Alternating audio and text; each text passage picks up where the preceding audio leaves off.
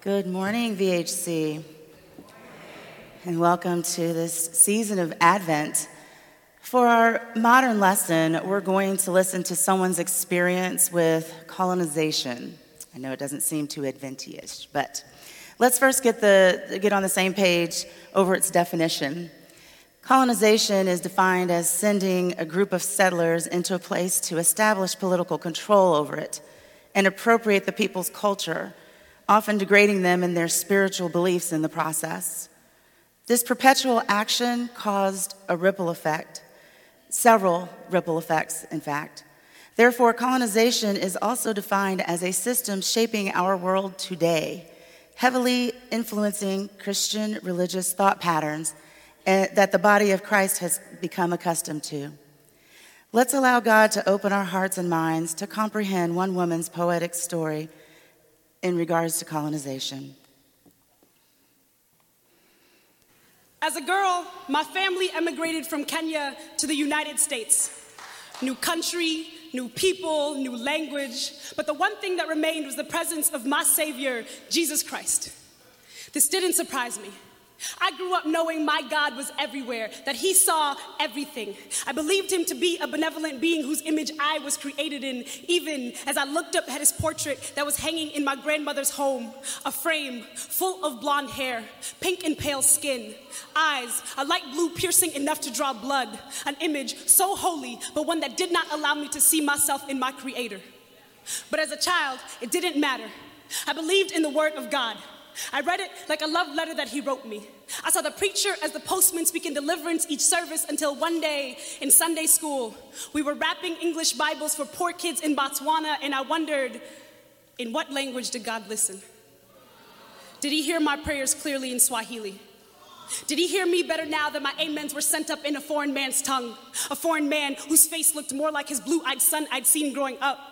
I thought maybe we sent English Bibles because His ears, they tasted the sweet sound of prayer better when spoken in this tongue. I know, looking back, it sounds like a silly moment to start questioning your faith, but that day I learned that once the seed of doubt is planted, its roots will always thirst. So I began to read about God. Each page was like a raindrop of history. I lost my religion in floods of understanding, but I grew closer to divinity, and eventually branches on that tree of doubt spread so wide that they blocked out even His divine light. It was around the same time that I realized that the poor kids I'd sent Bibles to, they were poor partly because of how that Bible had been used. See, when the missionaries came to Africa, Christianity swept our lands like a biblical plague. Our firstborns were smothered under the cover of night. Our waters, they flowed red and full, swollen like the bodies of stolen daughters. We were left in the darkness of colonization for 8 decades. We became a continent of Jobs, promised salvation but seeing suffering tenfold from those who came claiming grace but belting gospels of genocide, from those who beat tradition from elder tongues and called it tithe, from those who called losing our culture a tax for finding salvation in Christ. And ain't it funny how they used their God to justify the taking of what ours had blessed us with for centuries? How they claimed to introduce God to our lands when our lands birthed even their humanity. See, Jomo Kenyatta once said, when the missionaries arrived, the Africans had the land and the missionaries had the Bible. They taught us how to pray with our eyes closed. And when we opened them, they had the land and we had the Bibles. Do you see how swiftly they pull wool from the Lamb of God over our eyes? The greatest lie colonialism ever told was that it brought God to Africa. Yes, they brought their Bibles, but they did not bring God to our lands. Yes, they brought their churches, but they did not bring God to our lands. Yes, they brought their guns, but they did not bring God to our lands. What they brought was an image made to justify the breaking of our bodies like communion bread, a false idol that to this day I still see hanging in so many Kenyan homes, a frame full of blonde hair, pink and pale skin, eyes, a light blue piercing enough to draw blood, to have already drawn blood.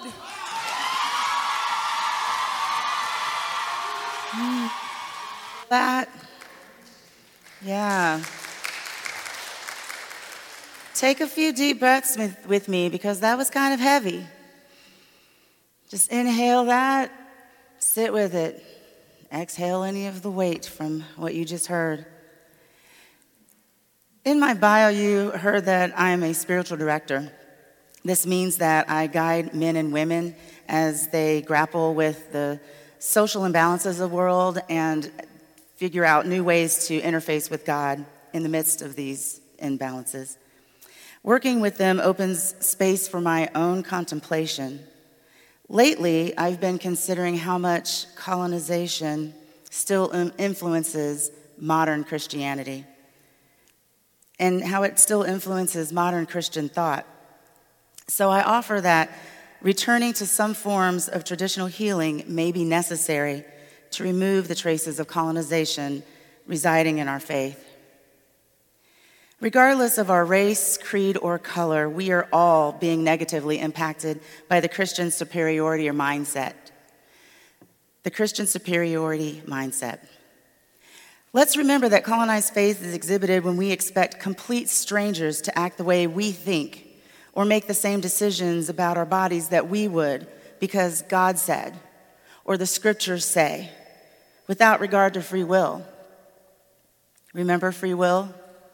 It is currently being used to dismember voting rights, win political seats for selfish gain, and to condone insurrections. It's being exercised when a mass shooter feels justified, when killing sprees in places of worship, clubs, or spas are being orchestrated, and even when federal law discriminates at this nation's borders. So we must address colonization and address decolonizing the Christian faith because these are criminals claiming to be Christians, acting in the name of God. They even use a colonizing rhetoric and behave as if this God-given right to choose is reserved only for them. They say they are led, but only accept people who think and act like them. On those outside of their alliance, they drop bombs exploding with furious words of condemnation. Not only do they refuse to listen or show consideration for others, they may even bully people, living their lives the best they can, not harming anyone. Those with decolonized thinking about their faith speak about religious rules. These surround marriage, sex, sexuality, divorce, a woman's place, a man's place, a child's place. The list goes on. And they have more to say about those things than even Jesus did. With colonized faith defined, we can use our free will for good. It's time to decolonize our faith and reclaim it for Jesus' original intention, to set the captive free and to strengthen our connection with God. This begins with the ripple effect I spoke of. To spiritually clear and heal our faith or decolonize during these trying social times, we can look to the healing ways that Jesus and benevolent ancestors practiced long before colonization. Rituals honored the full self, connecting them to the earth and globally to one another. It is by healing ourselves, not condemning others, that we become more like Jesus, the one sent to decolonize our minds, our spirits, our world. When we are individually healing, the world is positively affected by it. Our struggle is not against flesh and blood, but against the rulers, against the authorities, against the powers of this dark world, and against the spiritual forces of evil in the heavenly realms. Evil in the heavenly realms? Paul typically wrote letters of instruction based on the needs of the churches he was addressing. However, this letter is different because it basically summarizes Paul's understanding of Christian thought and Christian living. You may have recognized that I read Ephesians 6:12. In verse 10, Paul refers to being strengthened by the Lord's strength. I challenge us to consider that this is a direct access to the strength of God, not simply the vicarious one that we've been taught to believe.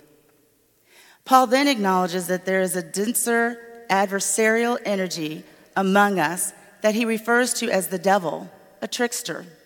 This is in verse 11. By verse 12, Paul is full on saying, there is something in the cosmos, y'all, and it has authority and spiritual powers. Was he panicking? No. Paul lived during a time when Africans, Celts, indigenous peoples of Eastern Europe, to name a few, were practicing spiritual traditions. Remnants of these practices followed them later into Christianity. Therefore, Paul's rhetoric about these forces was not an announcement to them, but a reminder. It suffices to say that our ancestors knew that spiritual forces came in good and evil varieties. These influenced leaders of kingdoms and empires. The ancestors knew ways to protect themselves from these dense, imbalanced energies.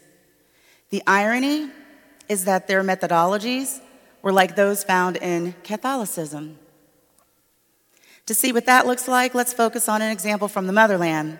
That's Africa, in case you haven't heard. Because as I stated, adopting some traditional spirituality may be the key to healing from colonized religion. We already know that both continental Africans and U.S. enslaved Africans were forced to convert to the religions of their masters. These masters honored saints and angels. For survival, my ancestors replaced honoring their ancestors and guides with honoring these saints and angels, but only in name.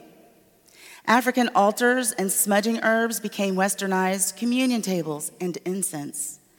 Animals sacrificed and later consumed became the taking of Christ's blood and body, which for some today is believed to be the consumption of the real blood and body of Christ.